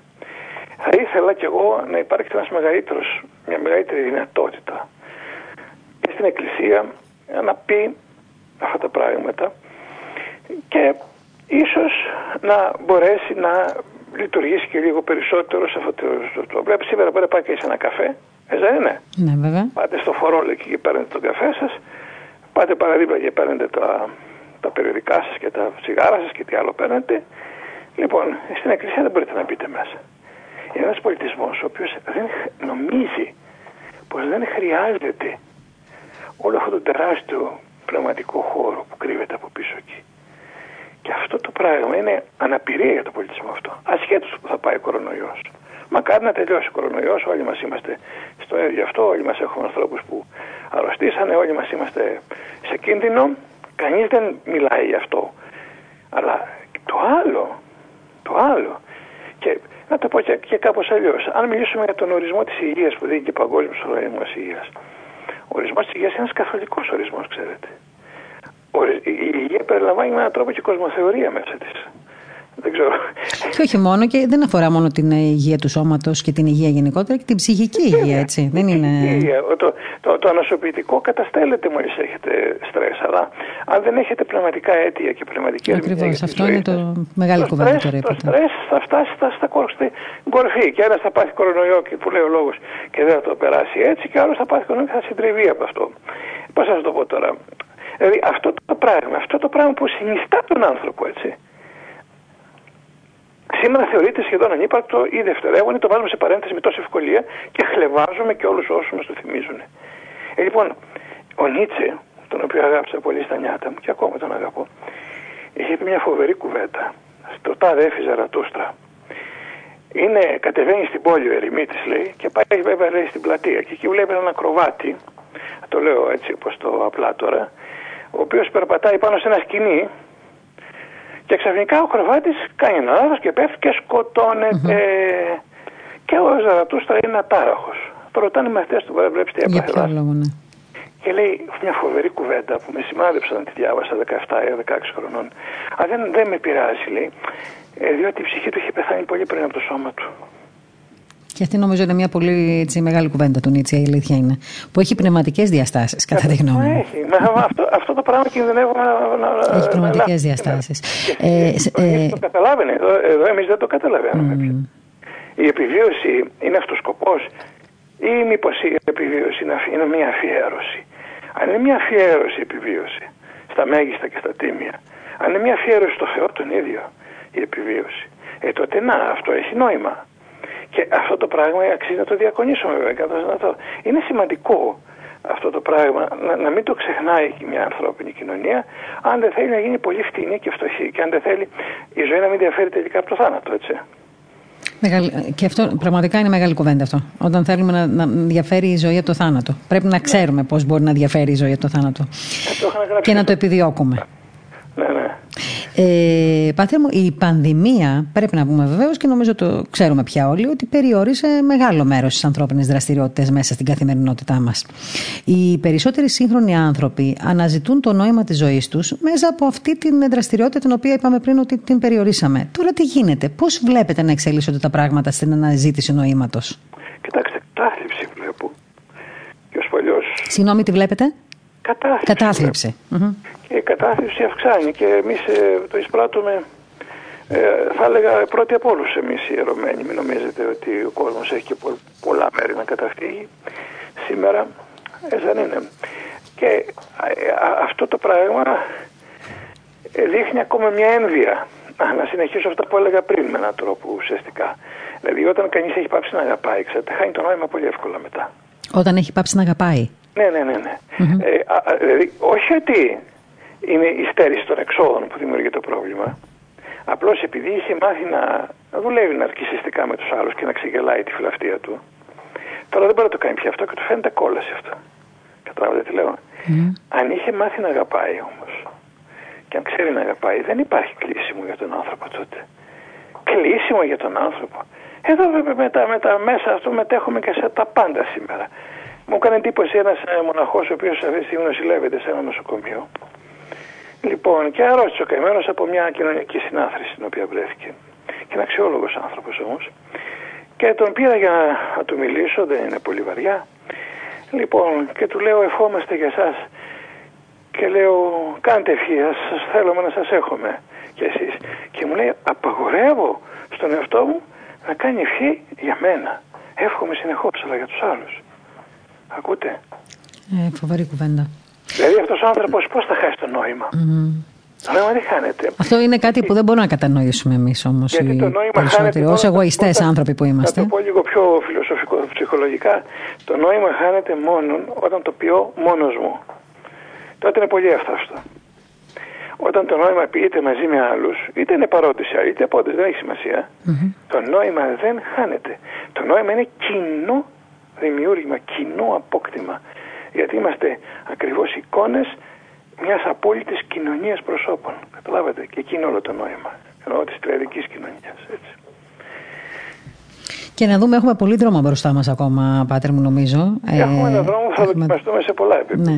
Θέλει, θέλει, θέλει ψυχική, θέλει, θέλουμε μάλλον εφόδια ψυχικά, πνευματικά να έχουμε αυτή τη στιγμή για να μπορούμε να αντιμετωπίσουμε. Νομίζω ότι αυτό θα μας μείνει στο τέλος. Mm. Δηλαδή, αν υπάρχει κάποιο όφελος από όλη αυτή την κατάσταση, το όφελος πιθανώς θα είναι αυτό, να δούμε τα κενά μας σε αυτό το επίπεδο και να δούμε, καταλάβατε, γιατί αυτή η ασθένεια θα έχει μια ημερομηνία λήξης κάποτε το, όλο αυτό το πράγμα. Ναι, και φαντάζομαι ότι και εσείς πρώτος και καλύτερος θα, θα, θα, θα θεωρεί, όχι θεωρείτε, έτσι, θα δηλώνετε, φαντάζομαι αυτή τη στιγμή, ότι σε αυτή τη φάση, αμή τι άλλο, περισσότερο από ποτέ, όλοι οι άνθρωποι που ζουν σε αυτή την κοινωνία και περνάνε αυτά που περνάνε αυτή τη στιγμή, χρειάζονται πνευματική καθοδήγηση για να μπορούν να βγουν νικητές από αυτή την κρίση, από αυτόν τον πειρασμό, από αυτή τη δυσκολία. Ναι, ναι, και και ευθύνη ο ένας για τον άλλον. Έτσι. Εγώ δεν έχω κανένα πρόβλημα ούτε συνωμοσιολογίες ούτε αυτά. Αυτά είναι ανόητα πράγματα.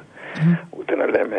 Αν και βέβαια υπάρχει ένα θέμα, να ξέρετε ότι εδώ ε, ε, φυσικά το να βάζει κανείς ομοσιολογικέ ιδέες αυτή τη στιγμή είναι ανόητο νομίζω. Εντάξει, προφανώς όλη η ανθρωπότητα πάσχει.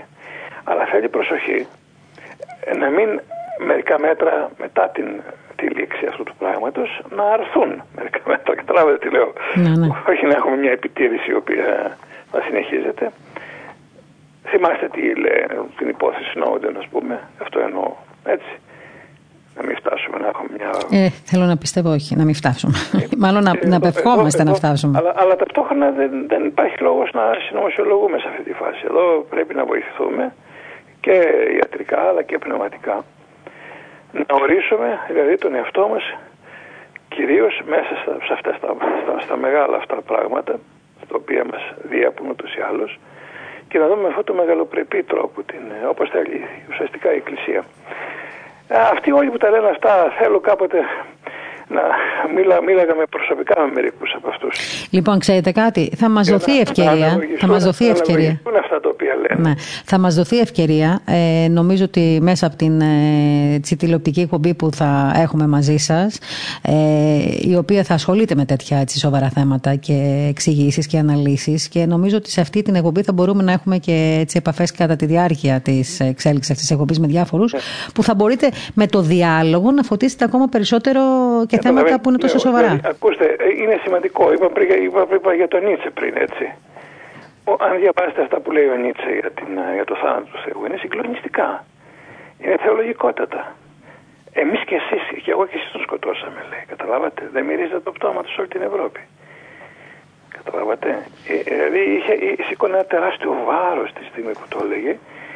Και εδώ είναι το φοβερό ότι όταν σηκώνουμε το βάρος της απουσίας του Θεού, ε, είναι κάπου κοντά αυτός εκεί στο επόμενο βήμα. Μάλιστα. Ε, Πάτε μου, κλείνοντας, θέλω έτσι να δώσουμε και ένα μήνυμα, ε, τελειώνοντας αυτή την ε, μικρή συνομιλία, γιατί μαζί σας μπορούμε να μιλάμε με τις ώρες βεβαίως. Και ο ραδιοφωνικός χρόνος, ξέρετε, είναι δυστυχώς δεν μας βοηθάει.